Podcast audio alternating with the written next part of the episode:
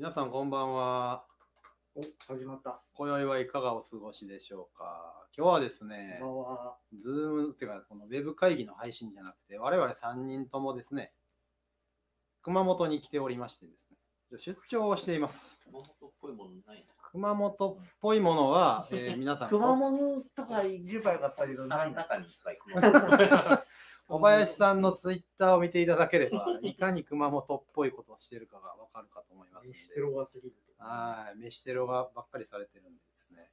で、今日はですね、ちょっとゲストにお越しいただきまして、なんと今日のゲスト、お越しいただきましょう。はい。渋谷さんです。はい、お願いします。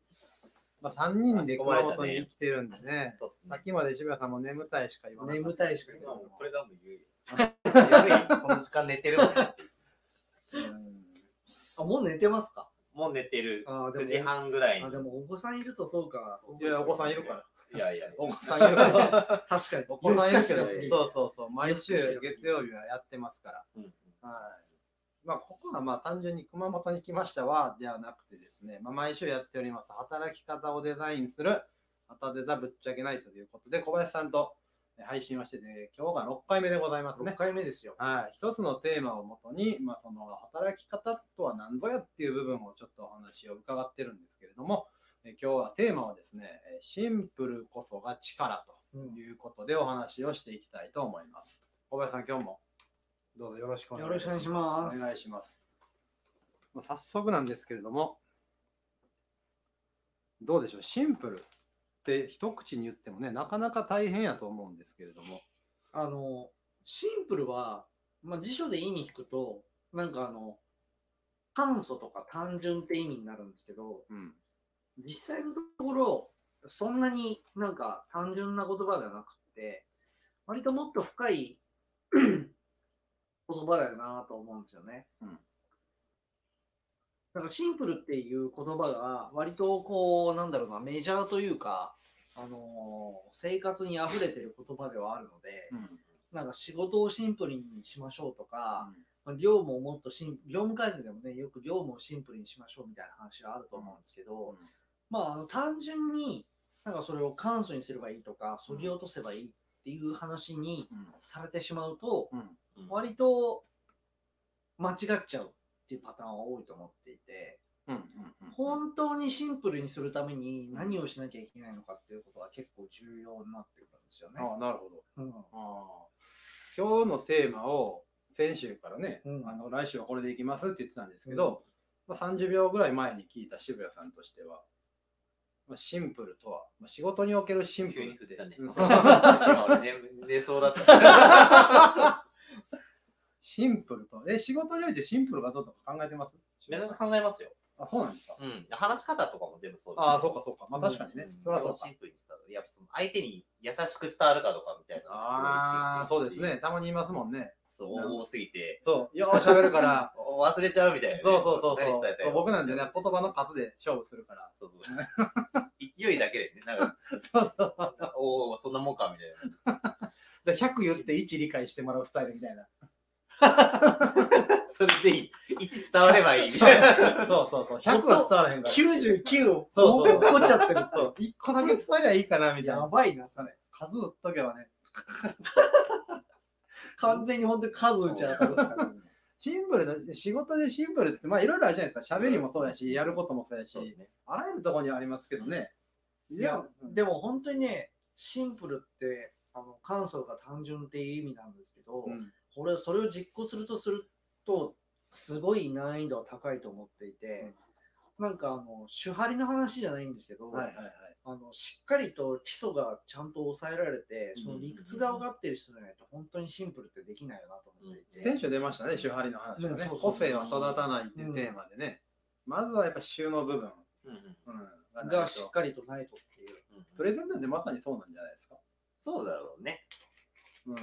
それができてきて、なんか、意識せずともなんかシンプルに伝えられるようになるのは、だからまあ、シンプルなデザインっていうと、やっぱり近年だとアップルのデザイそうですよね。スティーブジョブズメッセージ。はいはいはいスライドで。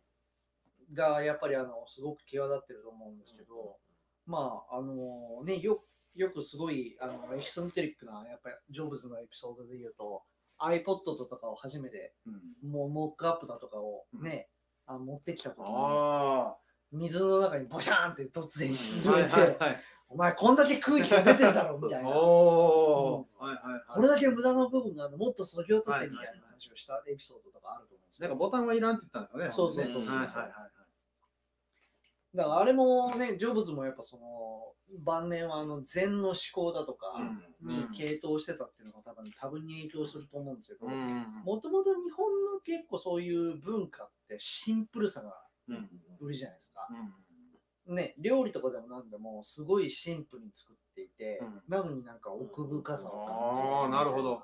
なるほど。感じる、うん。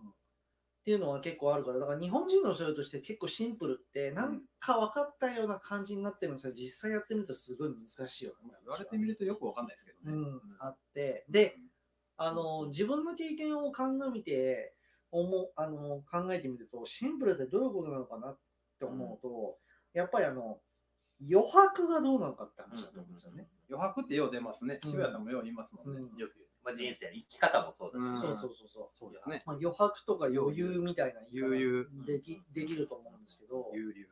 で、それをするためにはどういうプロセスが必要なのかって自分の経験を振り返って思うんですけど、一回ね、多分無駄なものも含めて、全部こうバラバラバラっとこうね、出すこうそう、山のようにこう並べてみるっていうのは結構重要な経験だったかなって自分の経験を振り返ってみても思うんですよね。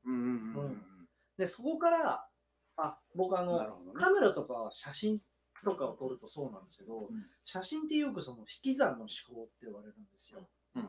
その構図の中にうん。いかに、えー、と引き算をしてうん。主題をこう浮かび上がらせてくるかっていう、うそうそう、い。あの写真の構図って非常に、えっとシンプルで、うん。まあ、あの画角だとかそういうものを整理すると非常に単純なあの方程式で撮れるんですけど、うん。あのその通りに撮っても面白くない写真ばっかりになっちゃうんですよ。構図の通り。それあれか、うん。す例えばスライドの話ですよね。それってうん。おそらくね。シンプルでテンプレートっぽくなってあそうそうそうそうそうそうはいはいはいはいかもしれだからすごいなんかカメラの性能とかをうん。計算して、構図の通り教科書通りの写真を撮る人いるんですけど、うん。そういう人が撮った写真ってすげえつまんないんですよ。三角法みたいな。そうそうそうそう完璧なんだけど、はい。すげえつまんないみたいな。うん。でもそうじゃない。人があのやっぱ本当プロフェッショナルな人が撮った写真とか、あとは素人でもあの被写体に対してすごいなんか愛がある写真。例えば、うん。親御さんが撮るお子さんの写真とかあってー。はいはいはいはい。めちゃくちゃ面白いんですよ。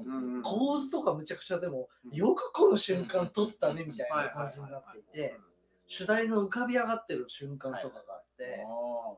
それって別に考えんでもできてるってことなんですかね。そうそうそう。ね。だからそこは何かっていうと、やっぱそぎ落としの思考なんですよね。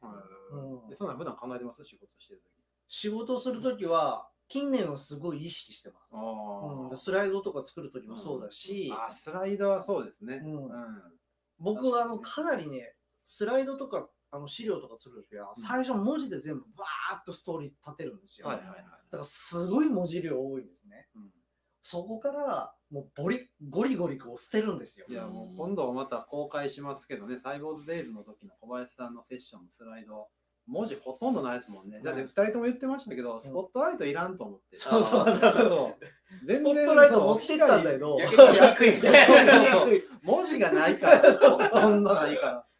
パッと見てパッとわかるもんしかないし、で渋谷さんだから説明書かなあかんじゃないですか。うんうんで、均等の説明とかしてたら、それはあんなんいるでしょうけどね。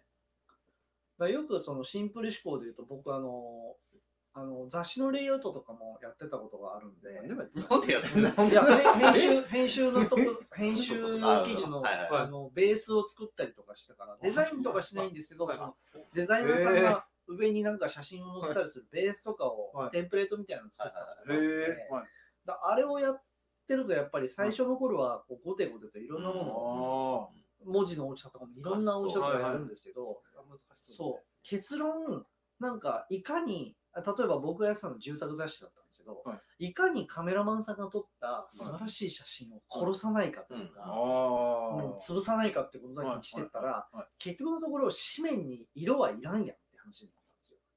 あ。編集色色っていうのはカラー？カラー。キャラとかじゃなくてカラそう黒と、うんうんその黒の,、あのグラデーションだけで十分だったんですよ。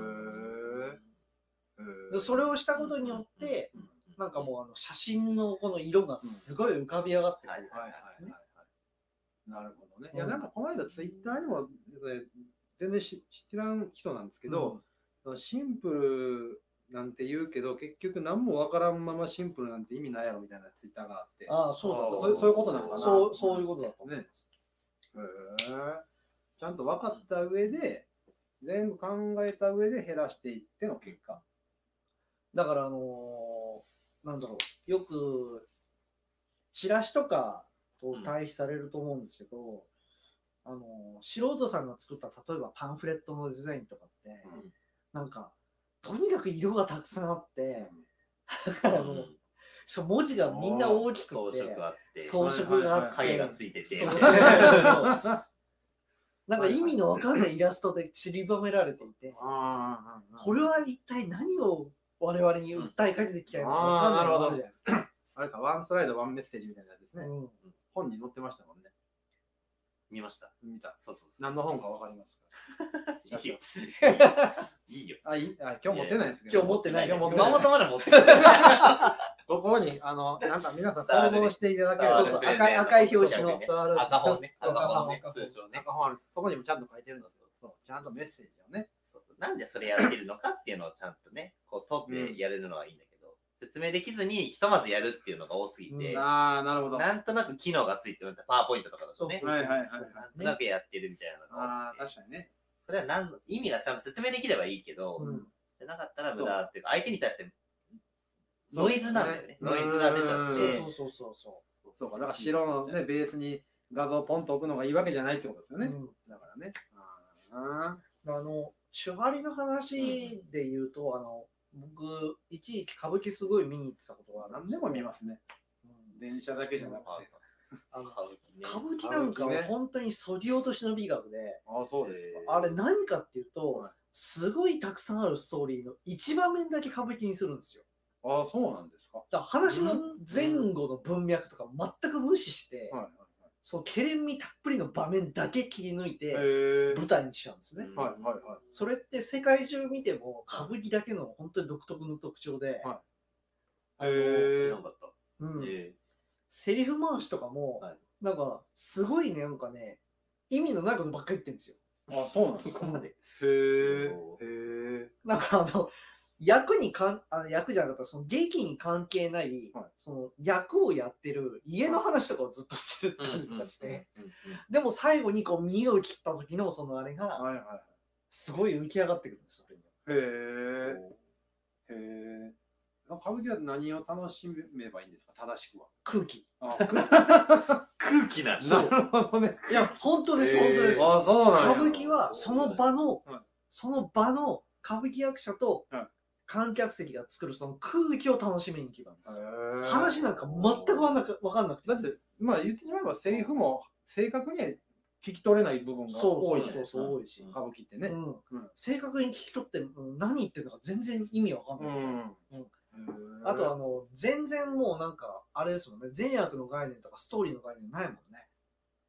有名なあの演目で言うとあのし白波五人男っていうはい。演目があるんですけど、はい。何でもしてますね。うん、あとかあとは三人三吉っていう、はい。あの演目があるんですけど、はい。それなんて最初に出てきた女装壁のあるあのうん。盗賊が、はい。あの女の人を殺して、はい。あの100両奪って今日はなんていい日だおおみたいなことを、はなんかこ高らかと歌い出すんですよ。それ普通に言ってたらやばい。やばい、ただのやばい人じゃないですか。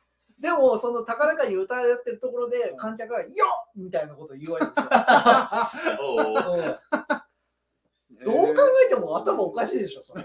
そこだけはい取り出すと。でも、その空気感だけで、そう、見てるからいいんですよ。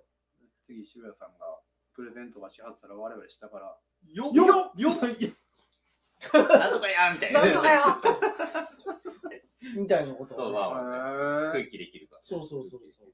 なんかこう資料作りの時にシンプルに作るんってなんかわかる気はするんですけうんど、一日を通した仕事をシンプルにするにはどうしたらいいですか？ね。働くをシンプルに。そうどうどうやったらシンプルに働くシンプルな働き方って何なのかなっていうのもあるんですけど。これで言うと最近のあれで言うと、あのエッセンシャル思考っていうのがまさしく、はいはいはいはいそうなんですよはいね。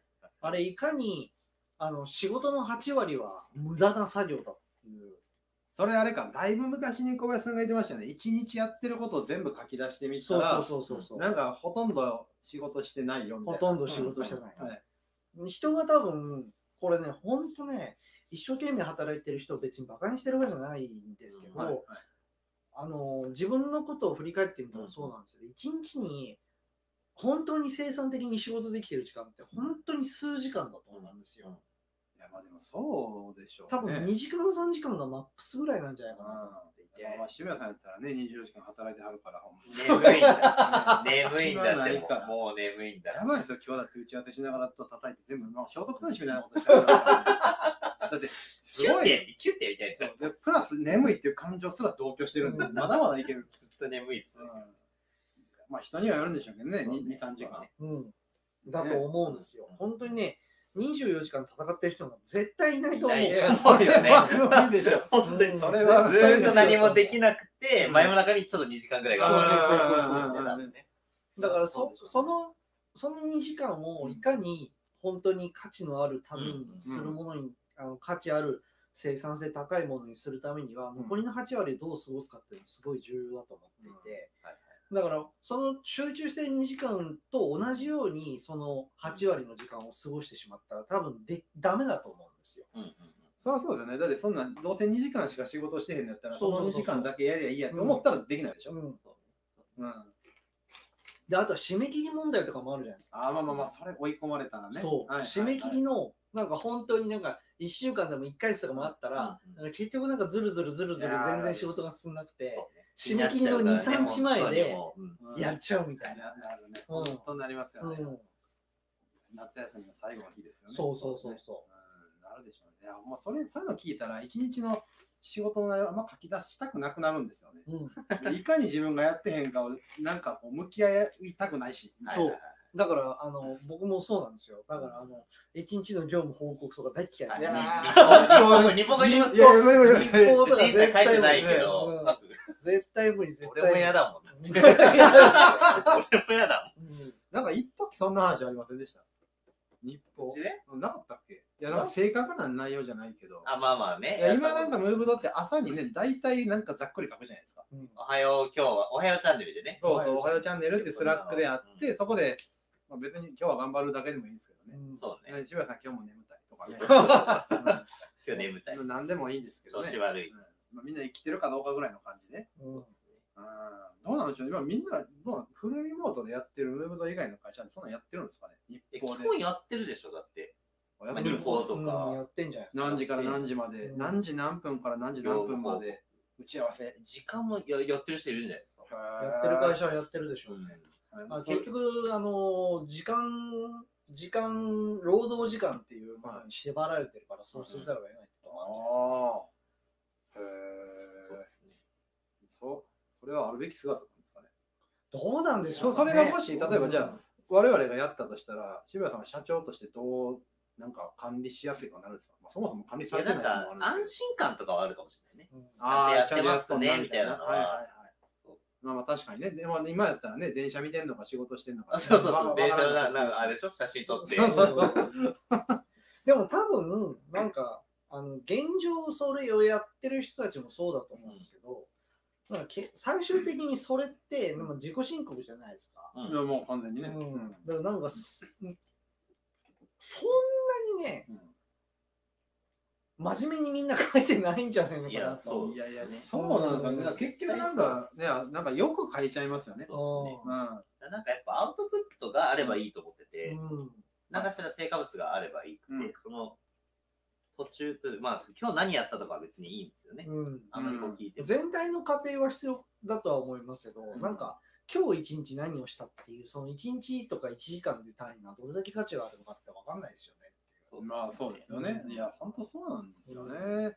だって仕事によっちゃ、柴田さんやったら、考えることが仕事なんやったら、うんうんそう基本なんか作るのギュッと10分ぐらいできちゃうようなあことをそうそうそうずーっと考えてたりするんですようんねうんしかもなんかその状態にもよりますもんね。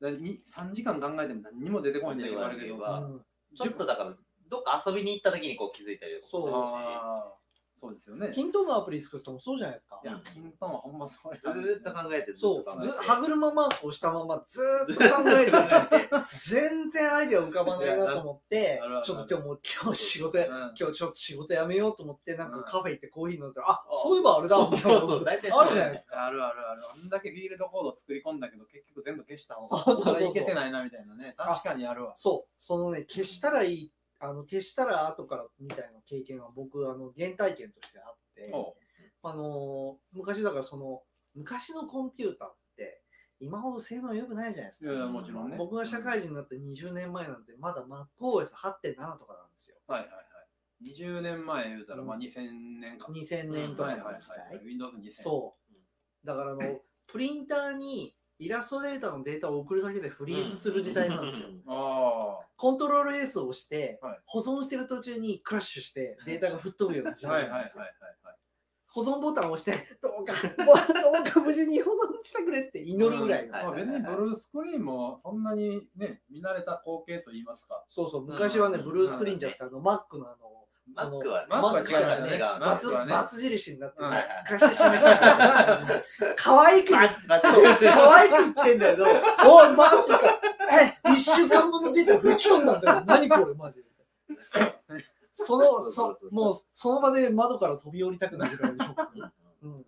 ぐらいなのはあるんですけど、あの、その時に得た経験としては、一回その、はなくなってしまったデータ、うん。デザインデータとかを、もう一回作らざるを得ないじゃないですか。うんうんうん作った時はうん、倍の速度で、うん。倍のクオリティのものができるんですよ。あーなるほどね。あの時よりいいのができたみたいなね。そうはいはいはい。なぜかというと、多分、一回作ったその、うん試行錯誤のパターンが、うん頭の中でうんとか自分の体の中で最適化されてるんじゃないかと思っていて、うん僕たまに最あもうその後のうん。時代でも、今もそうなんですけどたまに資料を作り込んですごい何十ページも作って、うん。8割ぐらいの時点で一回捨てる時あるんですよ。うんうんこの間のセッションのスライドもそうちゃいあそうそうそう、ね僕あれさん3回捨ててるんで、ね、ううん。ん、言ってましたね。3回ゼロリセットして、うん。その度にブラッシュアップされるものが出てくるんですよ。うん。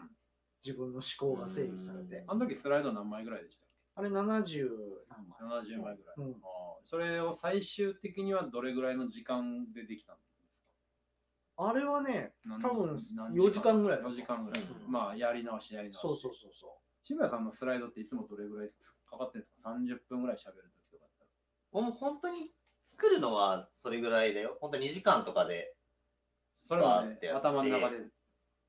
80%、90%まで作って、そこからなんか本番までの時間でうん。あそこ直したりとかポッと出てくるから、うん。そこあは調整していくっていう感じでやってる。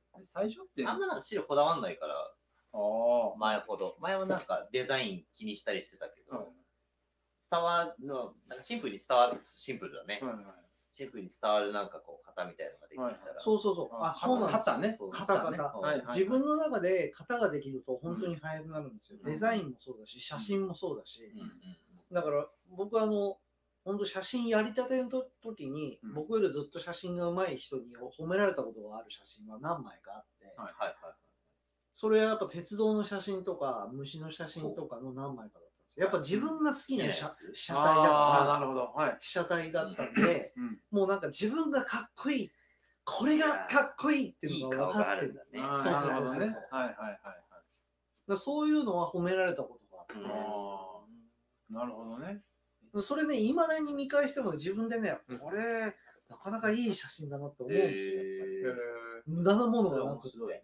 その仕事の型の作り方ってどうしたらいいんですかどうやったらいいんですか？なんか作ろうと思って作れるもんなんですか？型。僕は数打ちだと思う。数打ち。うんああ、渋谷さんは？今の話だとやっぱそうですよね。多分娘さんの可愛い写真を撮るのも、うんずーっと見てて、いろんな可愛い顔を見ながらもこれが一番いいみたいなのがあって、うんあーそれを収めてるんでしょ？うん。だから結局ね、あの確かにねうん素振りだと思うんですよ。ああ、なるほど。それはいい例えですな。うんはい野球だから。野球や野球だから野球やからね。やっぱ好きなの。うんまあ、確かにね。サッカー選手だってドリブルができなきゃ、うんそもそもゴールできないじゃないですか。うんっていう話だし。あでも確かにね、業務改善しようとしてるお客さんでも苦労してるからこそスッといくというか。うん。うんうんということは、じゃあ今から働こうとしてる学生とかがいきなりシンプルに働くってなかなか難しい。難しいと。難しいと思むしろマックスに働いた方がいいと。苦労しまくって。う。滑りしまくって。うんはいはい、素振りしまくってね。まあ、素振りもそうやし、いっぱい凡退しまくってとか。そうつく使う側だって、うんなんか全然素振りせん選手使わなくないでしょ？頭で分かってるから。そう 打ち方分かってるから。俺やればできるんだよみたいなそうそうそうこと言ってるやつより、やばい。なんか愚直に素振りしてる選手の方が絶対使うじゃない確かにね、確かにね、もう昨日ドカベンしっかり読んできましたから、イベントではね、バッチリそうそうそうそう。確かにね。もう水島先生の野球漫画全部読んできたんで大丈夫っすみたいなことい言ってるよりも、愚直にね、こう素振りブンブン振って、そらそうや、そやるやつのらそうや。方が絶対使うっしょ。確かにね。うんああ、なるほどね。っていうことは、やっぱある程度苦労を経た上でないと分からんこともあるんやぞと。うんうんうんまあね。なんか、苦労って言い方が正しいのかどうかわかんない苦労とは何かっていう話になってくるんですよね。今、経験とか、うん。まあ、練習でも、まあ、練習し続ける人でもいいでしょう。やっぱその素振りとかをしていくと、脳が勝手にその動きを覚えるじゃないですか。うんだから意識しないでも勝手に体が動いて、うん。一番そのシンプルに効率よい動きになるっていうのがあって、あやっぱそれってやっぱ体が学習させていかないといけないああ、そうので、ですよね。それは素振りの概念に近いかもしれえ、志村さん、リハとかしてるんですか？しゃべりない。リハ？うんリハするよどんな風にいやしてるんですか？リハする。最近はけど脳内でするようになっちゃいましたけどね。あなんかこう、風呂入ってたりとか、あ。はいはいはいはい。何がしてたりとか、なんかこう何も考えないときにはい、そういうのをするっていうのが、え今多分、今この話してる中でやっぱリハしようと思って絶対無理なんうん。ああ、まあまあ、それはねなんか。気になっちゃううから、っていうのをやの絵を描くときとかもそうですよね。下書きでこうやると、うんこう何本も線を引くんですよ。うんうんよく絵の初心者とかでありがちなのは、下書きすごく上手に描けたと思って、うん清書したら、あれこんなんだったっけ？みたいな。こんなしょぼい。い絵だったっけうんみたいなことがあるんですよ。あれ何かっていうと、やっぱ最適な線が自分で見つけられてないのね。シャシャシャシャシャシャってやった時のこのうん。何本も線が重なってる輪郭の時はすごくいい絵になるんですけど、うん。それを一本にすると。えっていう感じになっちゃって、結構絵を描いた時のある経験で、じゃあ、とりあえずやればいいってもんじゃないそうそうそうそうだから単に素振りばっかりするとか。そああ、なるほどね。あなるほど。それは。う。だからそれも練習していく中で、うん。あの最適な線、自分のオリジナルの線が見つかってくるって話なるほどですよね。中尾さんは無駄な作業も失敗も繰り返した後じゃないと本当に必要な部分だけに削ぎ落とすってできないですよね。あそうそうなるほど。もう中尾さんもそれはおっしゃる通りだとあ思うんですよ。ーまあうん失敗せなあかんわけじゃないけど、失敗ではないんじゃない？別に。うんいやなんだろうねやってみないと。こう、当たりどころの線を見せるためには、やっぱり振れ幅がないといけない。ああ、そうですね。この振れ幅と、その、うん。その、なんだろう、こう、ホームランを打てる、あるいはヒットを打てる線みたいなののうん間がやっぱ余白なんだろうなと思うんですよね。あなるほどね。はいはい。余白イコール無駄ってわけじゃ全然ないですもんね。じゃない。じゃない本当にプロのデザイナーがやるデザインってうん、写真1枚をこの白場にどうやって配置するかっていうところで、ドンピシャでいくんですよ。うんうんうん。その人がその写真をその白場に置くと、うんもうそれだけで完璧になっちゃうんですよ。うんうん他の空間全部空いてるじゃないですか。うんうん。そうだね。確かにね。で素人がやると、同じ、同じ、白場の面積同じなんですよ。写真の大きさで同じだから。うんうんでもね、全然違うもんだ。ああ、なるほど。そこにはさ、このここにも経験が詰まってるわけです。そうそうそう。余白に詰まってる。余白に詰まってる。今、渋谷さんってシンプルに働けてますか？どうなんだろうね。いや、シンプルに働き出ると思う。あ前よりだいぶ。前って言うといつですか？いつだろうね。いつだろう。いつだろう。なんかシンプルに働けてるのかどうかみたいなどうやどうやって見分けたらいいのかなと聞いてはみたものの。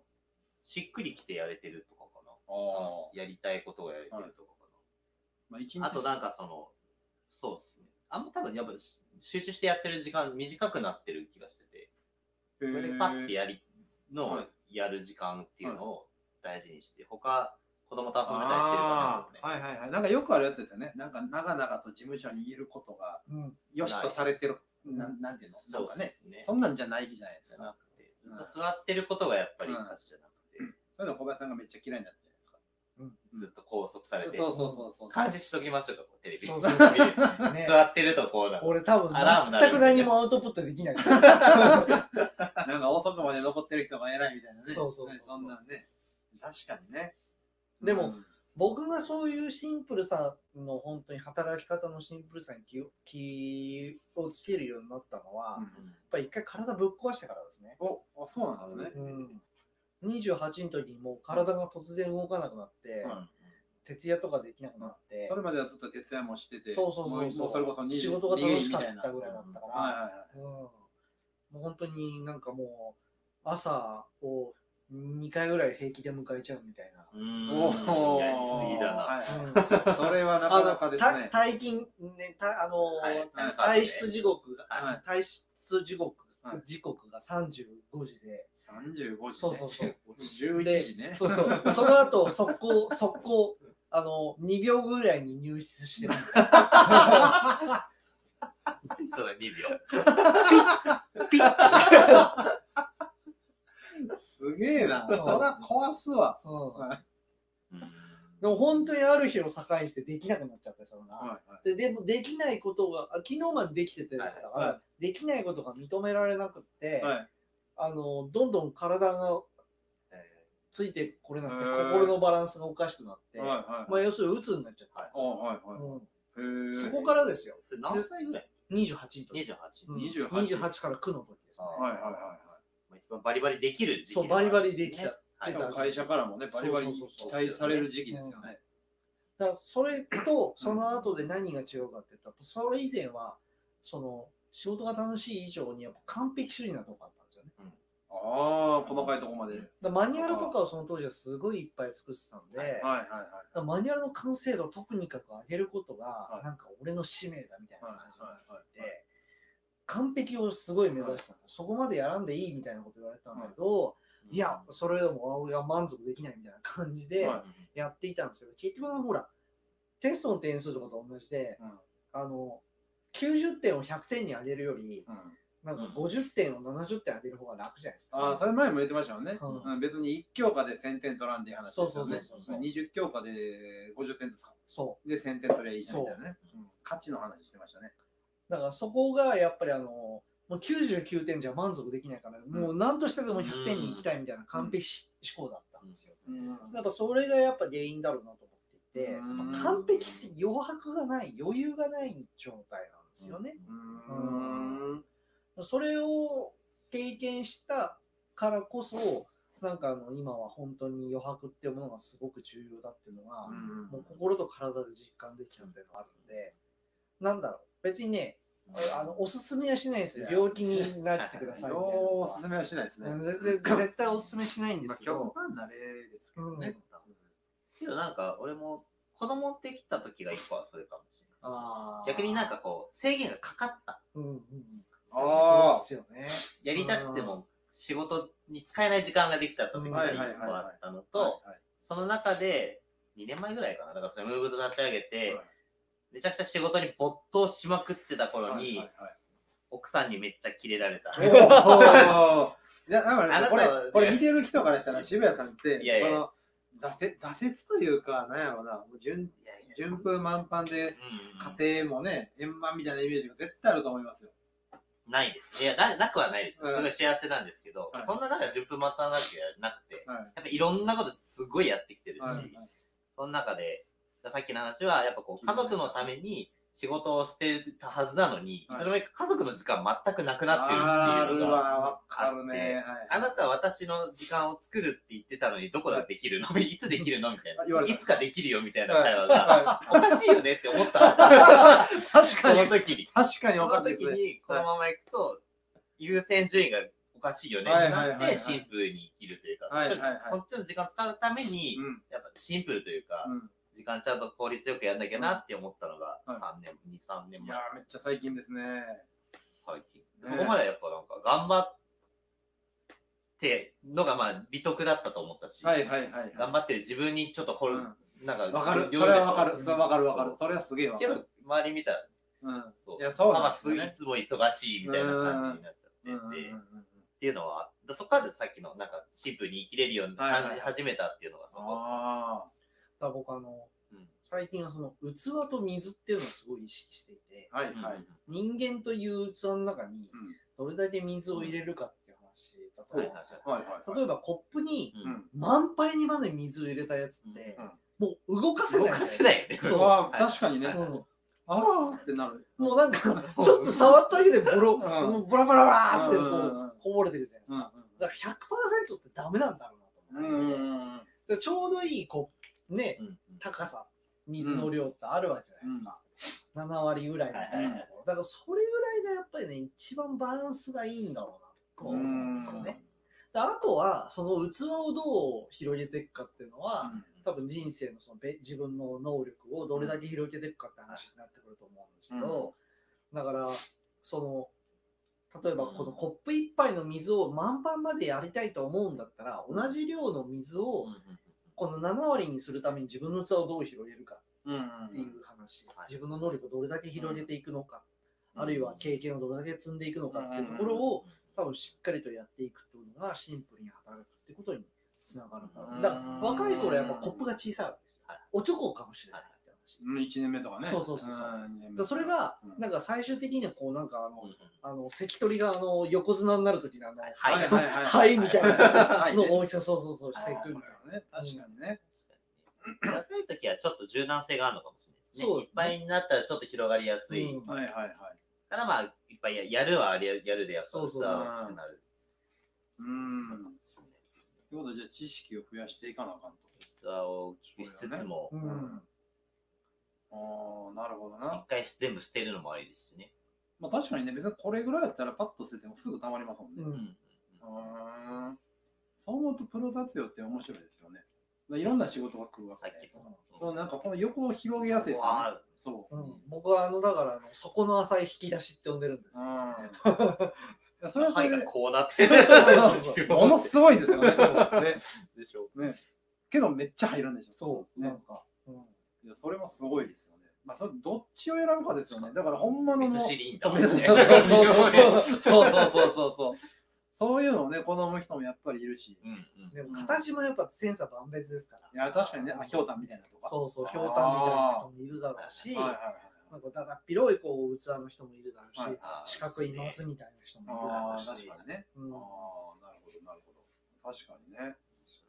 えーいろいろあっていいんだけども、うんその器をを満タンにしないように働くにはどうするかってことを多分考えなきゃいいのかなと思うんですよね。うん。となってくると、やっぱりじゃあ、やらへんことも明確にした方があ、そうそうそう。だからねあの、どんどんやっぱ捨てるっていう意識はすごく持った方がいいですね。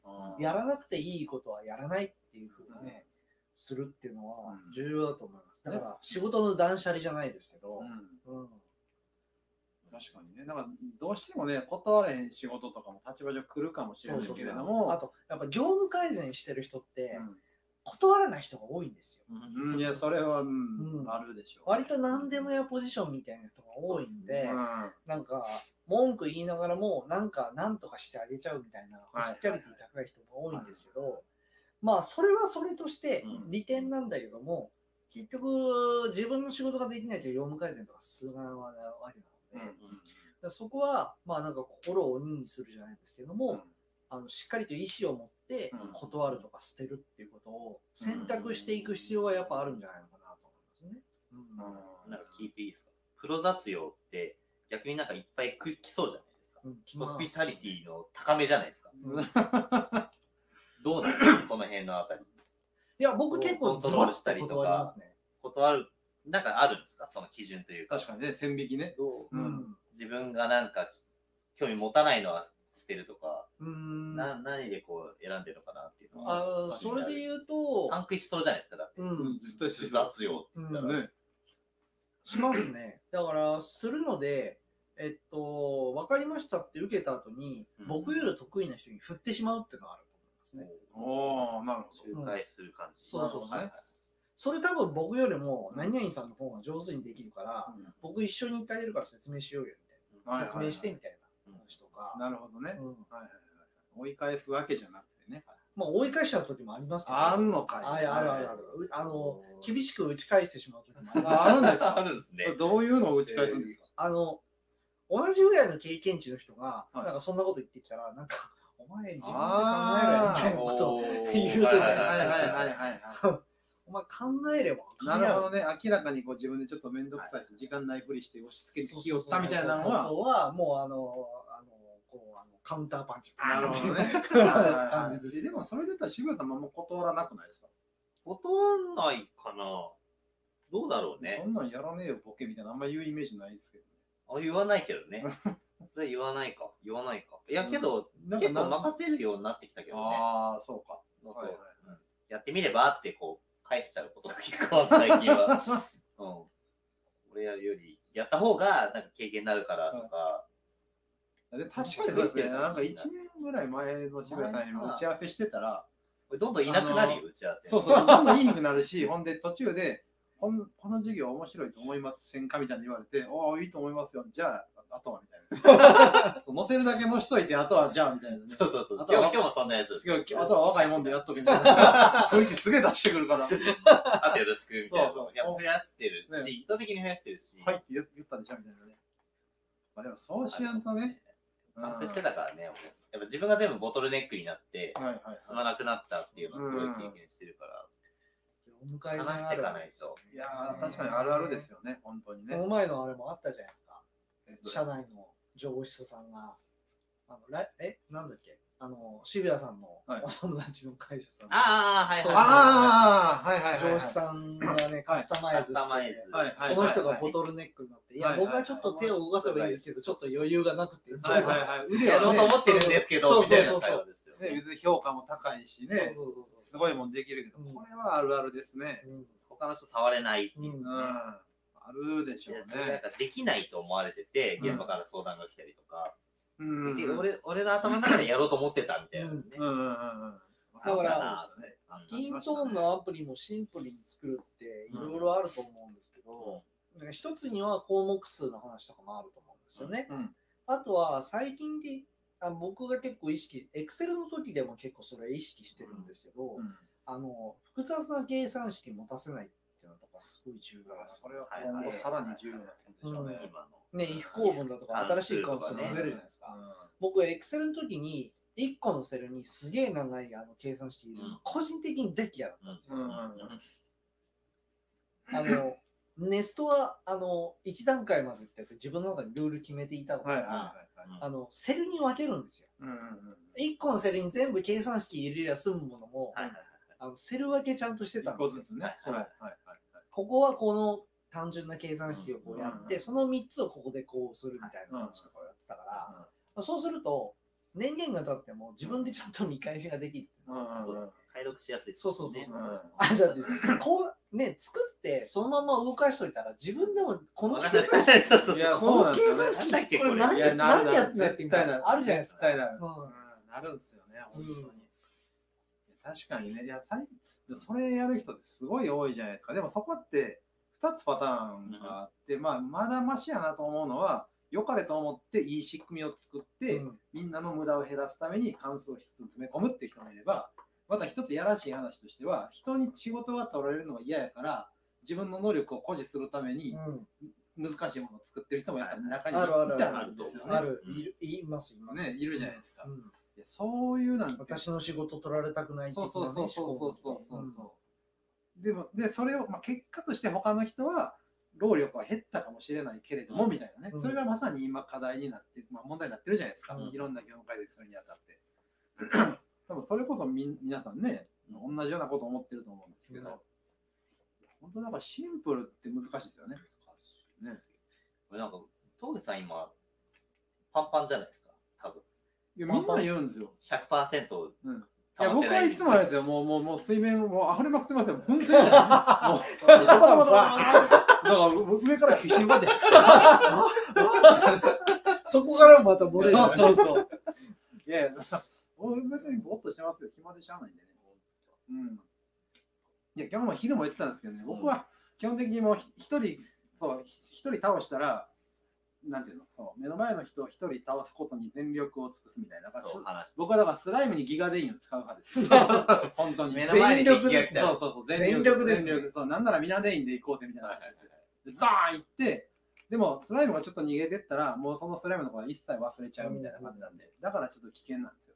こいつを倒した MP なくなるから、うん俺逃げとこうとかじゃないよ。絶対なんで逃げないし、逃げない逃げない。そうなんですよ、そうなんですよ。逃げたら負けだみたいな感じ。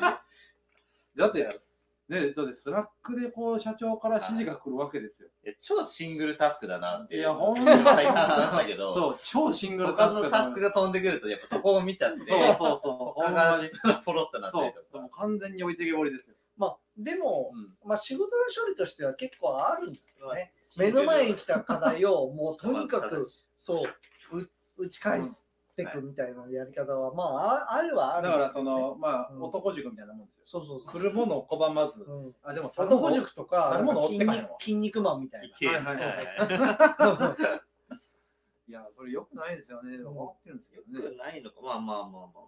それが合ってるのはいいですけどね。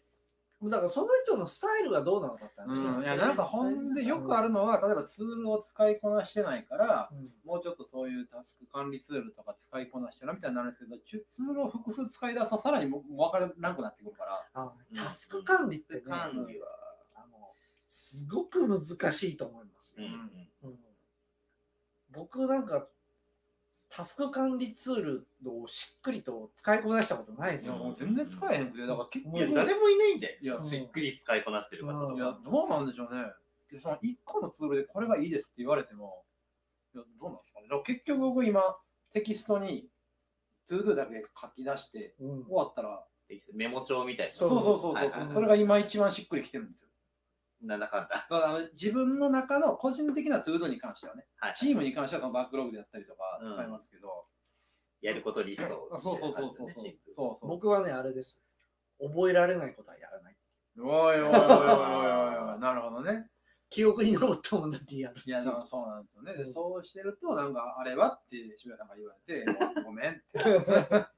でそれがね、いや、だから、そこは渋谷さんどうしてんのかなと思ってね。だ俺もめっちゃ漏れてるよ。ポロポロポロポロしてるよ。渋谷さんも何？溢れてるんですか？あ、じゃあ溢れてないんだよ。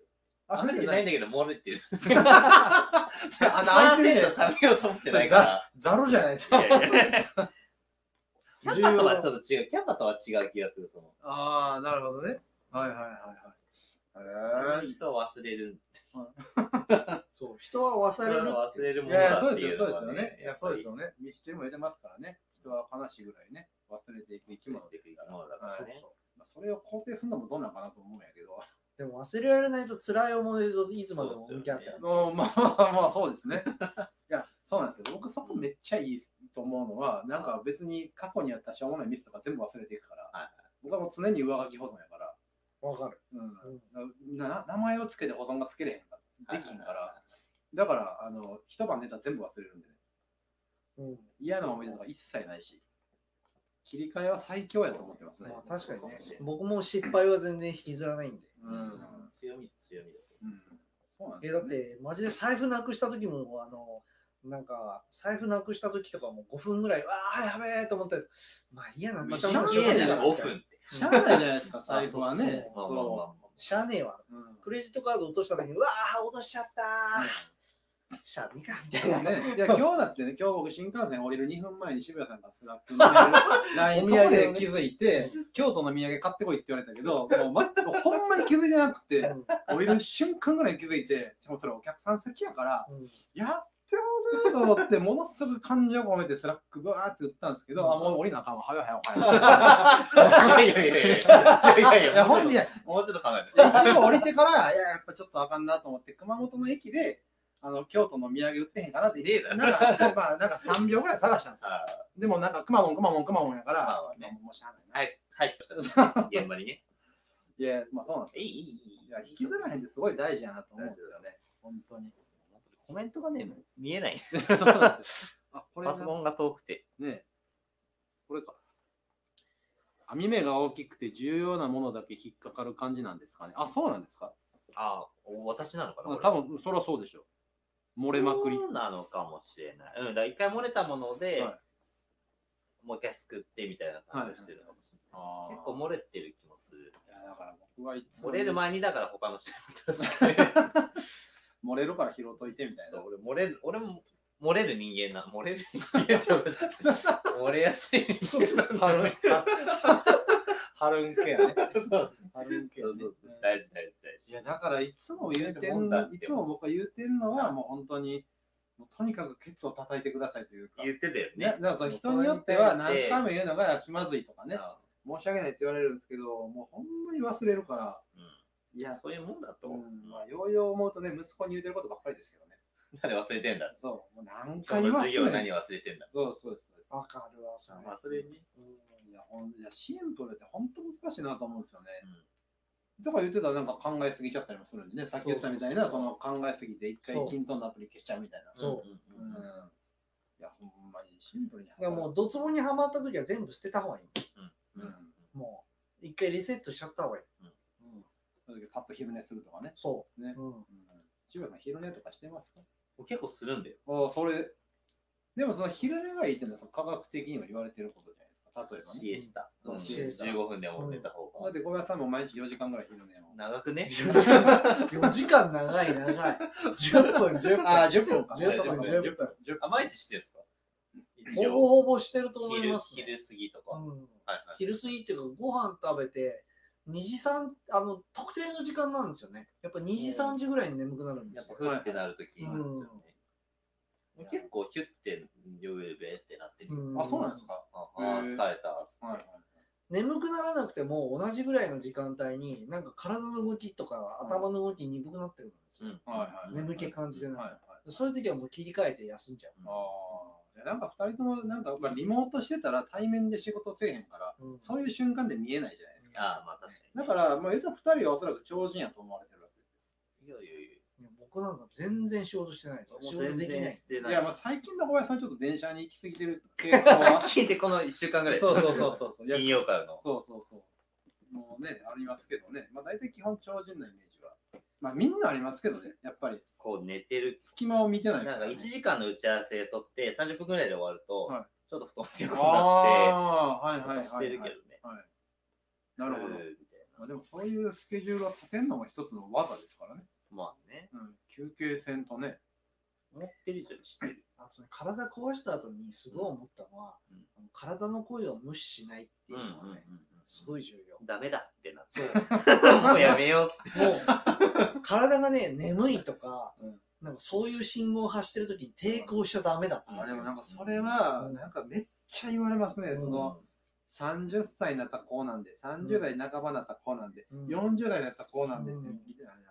よう言われますね。うんテンション乗ってるときは別にいいんですけど、切れたときにもう眠くなったなっていうときには、なんか無理やり何もしない。うん。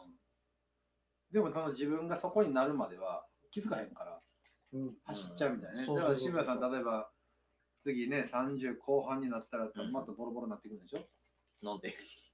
いや、だからそうなんかあるじゃないですか。いやもう40の大台に乗ったら本当にボロボロボボロ。ロボロボロで40になったらどうなるんですか？ボロボロ ?40 代とボロボロ40と30代の違い、30歳と40歳の違いってなんかいやもうもう何もかもが持続できない。何もかも。何もかもが。何もかうん集中力、ちょっとなんか。体力も。うんそうなんマジか。全然何もできなくな困ったなそれは困る。あマジか。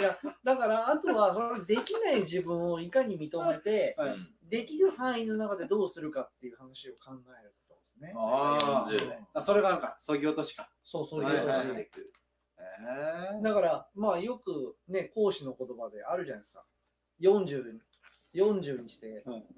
不惑っていう不惑って不惑の年してるじゃないですか。あれもともと講師かな？孫子かな、講師だ講師だと、うんの言葉ですけど、うんだからそれまでに自分がどう生きるかっていうのをちゃんと決めとけって話なんですよね。はいはいはいで40ぐらいまでに決めとかないと、はい。うんあとはお前、あとは大変なことになるぞって話なんですよ。それはすごいだから。我々40になるまでにね。うんそうっすね。決めとかないといけない。ね40までにいろいろ経験して、そうそうそう。逆に40までは、なんかもう、う右往左往してていいって話なんですよそれはいいですね。右往左往しましょう。僕はいつも右往左往してますけどね。だって僕がプロ雑用だって本当に自信持って名乗るようになったのは本当40ちょっとぐらい前ですからあ、そうなんですか。あれめっちゃ評判いいですもんね。うん。みんな言うよね。見ましたあ、見てなかったんですよね。あ、そう、栗山さんのやつ。そうそう、そだったんで、あれ。たまたまちょっと話してる時。えっとね、あのー栗山キャンプファイヤーで。サイボーズデーズ大阪のやつですよね大阪のセッションの間の、栗山。あのサイボーズの営業本部長の栗山さんのイベントで、あれだ誰が清さん。とか玉野さん。がいあ、そうそうそうそう、清田さんと玉田さんとた。3人で。3人でそう営業本部長の副本で喋ってはって、で、セッションの、昨日のセッションの振り返りしましょうかっていう小林さんの話東京の振り返りじゃん。あ、そうそう、東京のセッションの振り返り。で、小林さんのセッション聞きました、あれってなって、で栗山さんが言ってた。そうそうそう、言いました。で、あの、栗山さんがお二人に、彼の肩書き見ました、プロ雑用って。まあ、特に玉田さんはよう知ってはるじゃないですか。玉野さんも清さんも知ってるから。清田さんもね、知ってはるけど、プロ撮影ですよ。すごい面白いですよねって、ものすごい感動してありました。ほんまに。セッション内容も。そう、セッションの内容も。で、栗山さんは最初プロ撮影だけ見て、なんやこいつはと思って、すごい不思議に思って、はい話聞いたら、めっちゃまともなこと言ってるみたいな話をしてはったから、面白いなぁってね。だって、あきこさんだってね、プロ撮影いいですよね。そうそうねうんものすごい評判いいですもんね。なんか広がるんじゃないですどか。こ行ってもね、あの、今日もそれこそあの、のりどみさんのところ行って、うんはいはいはいはいはい。そう、飯も書かれてるんですね。ユニーク。そうユニーク。うん、あの、ちょっとお聞きしてもいいですか？と、プロ雑用本当によくわかんないんですけどって。いや、まあ、それは分からないですよね。わからないですよ。話の種になるんでいいんですよ。いいですね。渋谷さんでそんなのつけれないじゃないですか。まあ今だったらエヴァンジェリストですからね。エヴァンジェリストであり、代表取締役社長やから、プロ雑用って言えない。まあプロ雑用は言えないなんか肩書きで遊べないじゃないですか。ね。ね、何者ですかって社長です。おおみたいになるでしょ。何者ですかプロ雑用です。は？ってなる。本当に派ですそこでもうすでに一つ話題ができるじゃないですか。ねいや、ほんまうまいなと思いますよね。ほんまに。でも、そもそも普段生活して絶対組み合わさらない言葉ですよね、プロフェッショいナル。や、そう。いや、うまいなと思いますよ、本当に。だって多分、業務改善してる人で雑用ってめっちゃ多いでしょ。多い。でそのいわゆる小林さんが定義する雑用をやってる人ってすごい多いと思うんですよ。ね、いやだから、そういう名乗りたい人って多分探したらいっぱいいると思いますよ。いると思いますね。ね、でも実際名乗ってる人はあんま見ないですけどね。検索、あの、エゴサ前にししましたけど、ほとんどいなかった。ほら、まあやっぱりねね、そうですよね。うんいやーその肩書きを許した社長もまたすごい。面白いよね。面白いんじゃない？確かにね、すごい肩書きなのかね？よくわかんないですけど。肩書きにしてるでしょ。肩書きだし、なんか生き様というか、なんていうか、それを今こういうところで、その小林さんを知ってる人、もしくは説明を聞く人が聞けばいいんですけど、この間のセッションでもうん、思いっきりプロ雑用やってます言ってたじゃないですか。言ってました。でも小林さんのことを見たことない人もいっぱいいるから、うん何やこいつみたいになってたんでしょうね、やっぱり。まあなんか、ああいうセッションで自分のこと話すのもなんか、しょうもねえなと思って、あんま別に説明して、興味持ったら話しかけてくるだろうと思うんです。それもまたシンプルなやり方ですよね。うんうんだから別にダラダラしゃべるわけじゃなくて、うんうんそうですね。発想ができるですね。相手の。それ確かに面白いですね。なんかもうこってり攻めるとこもあるけど、まあさっと終わらすとこもあるっていうのも、そのいわゆるなんか伝え方の選択うんをしてるわけなんでしょ？ああそうだ、ねそうですね。だから今の話の中で思ってた結局こう、シンプル思考とか、シンプルな使い伝え方とか、シンプルな何か何かって、何なのかって言ったら、結局相手ありきなんですよね。そうですね。はいはいはいはいはい。相手に何を伝えたいのかとか、どう知ってほしいのかみたいなところがはいないと、やっぱシンプルな思考にはならないんだろうなっていう。独りよがりでは、うんうん自分が伝えたいことを言ってるだけだと、やっぱ結局意味ないんだよな相手に響かないから。うんうんうんうん確かにね。いやーそうですね。まあ、そのやっぱりまあシンプルな働き方っていうのは、そぎ落としというか、相手が5つっうん。ていうところですね。もう1時間ぐらい経ちそうやね。本当だ、3人で喋ってるから。この番組30分番組ですから。ほんまに。30分で終わった試しないほんまに。あかんで。申し訳ないわ。聞いてくださってる方に。ということなんで、早速ちょっと次回の、あ次回ね。次回のテーマをねはい次回ちょっと待ってください。はい。次回のテーマ。この間渋谷さんちょっと話つないでてください。なんか、なんかコメントみたいのがもういいですね。コメントはね、うん。あ、これはでもあるかも。中尾さんまた30代で体力の衰えめっちゃ感じてるのに40代怖い。40代って怖いですか？僕楽しみなんですけどね。あんまい怖いや、俺はね、怖いかもしれない。何がど、どんなイメージですか ?40 代。もう続か なくなる。持続しなくなる。持続しなくいや、けど、それじゃは。あ持続力がどんどん短くなる。いや、それはね、結構嫌じゃない？いや、それは嫌ですね。なんとなく感じ始めてる、30代でやっぱりこう、もうすでに。その、まあテニスとかするけど、はいその辺でもやっぱ感じるし、はい。まだ頑張れるみたいなこう余白もあるし、みたいなこう、葛藤が今多分、今35になるんですけど、はい。俺は。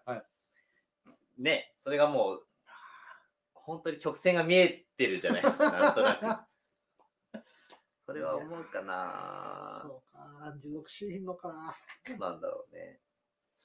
もっとねこれ以外のなんかこう曲線もけどあると思うんですけどね。見出していきたいし、ねうんもっとなんかこう渋くなって、なんかこう男気とかなんか僕わかんないけどはもうずっ、とご案の予定ですけどね。何のライン？でも40、50は、あの、なんだろう、昔の剣術家とか、そういう武道家でいうと、達人の域に入るかどうかって話ですからね。達人ね。はいはいはいはいはい。達人と呼ばれる人、大体そういう50代とか、うんそういうぐらいああ、いいですね。僕はね、もうガヤの達人になりたいガヤの達人ひな壇芸人の達人。いやね、もう全然話出るけど、俺ボケとツッコミよりもはるかに難しいのがガヤですから。まあ、そのあたりはどっかで。ここで。次回。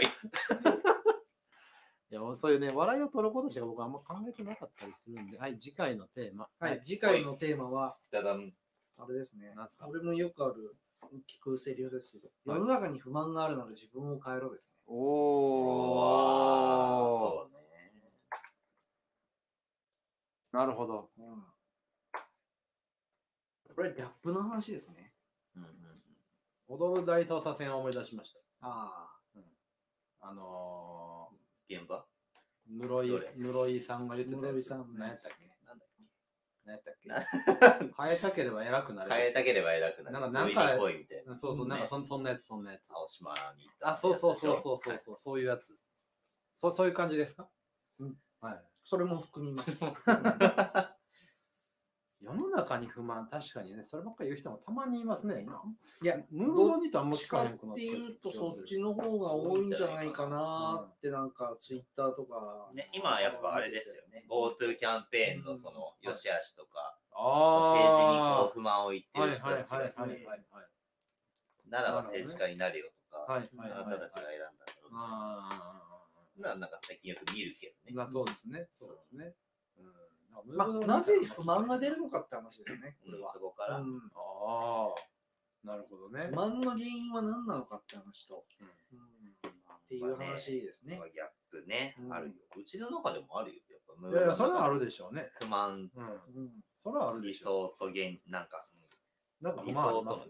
ないです、僕は。僕もないです何もないです僕何にもないです。給料上げろってずっと言ってるね。ギャップ、ギャップじゃん。じゃあ、僕の場合は今の給料が不満やから上げてくれじゃなくて、給料があのいっぱいくれたらすげえ嬉しいから上げてって言ってそう いや、まあね、まあ単純です。そう、ただそこでそこで仮に、なんか例えば資料を見せられてね、はい理論的にね、これ見て、これ見て、この結果とこの成果見て、お前の給料これでええんちゃうかって言われたら僕は反論一切できませんから。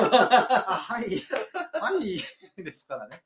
ら不満があるわけじゃないの。はいはい不満じゃないの。不満じゃないですね。まあ、給料なんかは1円でも多い多い方がいや、それはもちろんね、いねいや、それはそうですよ。